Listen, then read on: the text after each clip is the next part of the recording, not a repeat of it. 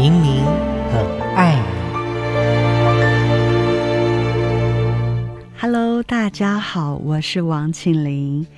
今天我们来聊一聊，孩子如果啊非常的乖，乖到了没有自己，那么这是不是父母情绪勒索而来的呢？情绪勒索这四个字，各位现在都不陌生了。所谓的勒索啊，意思就是指我呢，把你一个最重要的东西先拿在我的手上，你必须先给我我要的，我才能还给你你最重要的。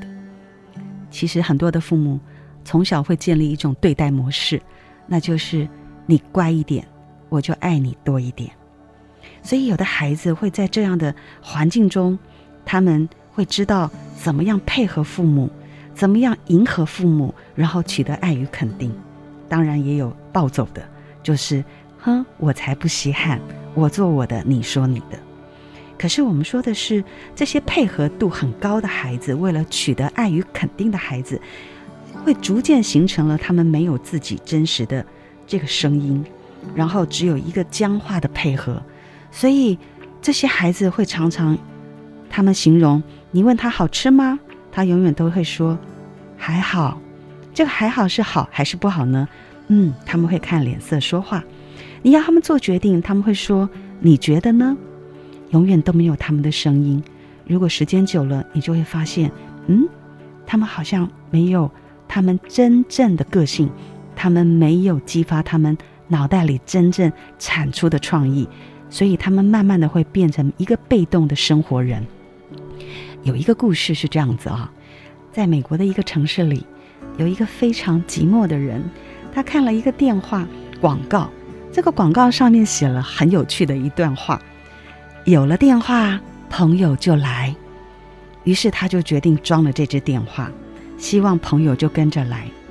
然后呢，他白天卖力的工作，然后都不跟人交谈，回到家之后，他很快的就盯着这个电话盯了一整晚，就像歇斯底里一样。他心里想，哎呦，一定是白天很多人打电话来给我，然后呢，我错过了电话，现在晚上都没有人打电话来了。所以他仍然回到了他的寂寞，继续盯着这个电话。然后呢，他开始为了可能漏接的电话而抓狂。而有一天，他又突然间在信箱看到了另外一个广告，是电话答录机的广告。电话答录机说，朋友电话不漏接。嗯，他心里想，嗯，电话不漏接，朋友就不漏接。于是他就答录机装了一个星期之后呢，他就做了一个决定，他要把它退了。为什么？因为他这才发现了，他以为白天很多人打电话来给他，因为他上班，结果答录机里面是空空如也，证明了那个房间更加的寂寞。那为什么要说这个故事呢？我们都知道，其实不是有了电话跟答录机就有了朋友一样的，不是孩子乖就是最好的。还有身为的孩子，不是你用乖的方式就代表的你的父母会给你更多的爱，没有什么因为这样而一定有那样。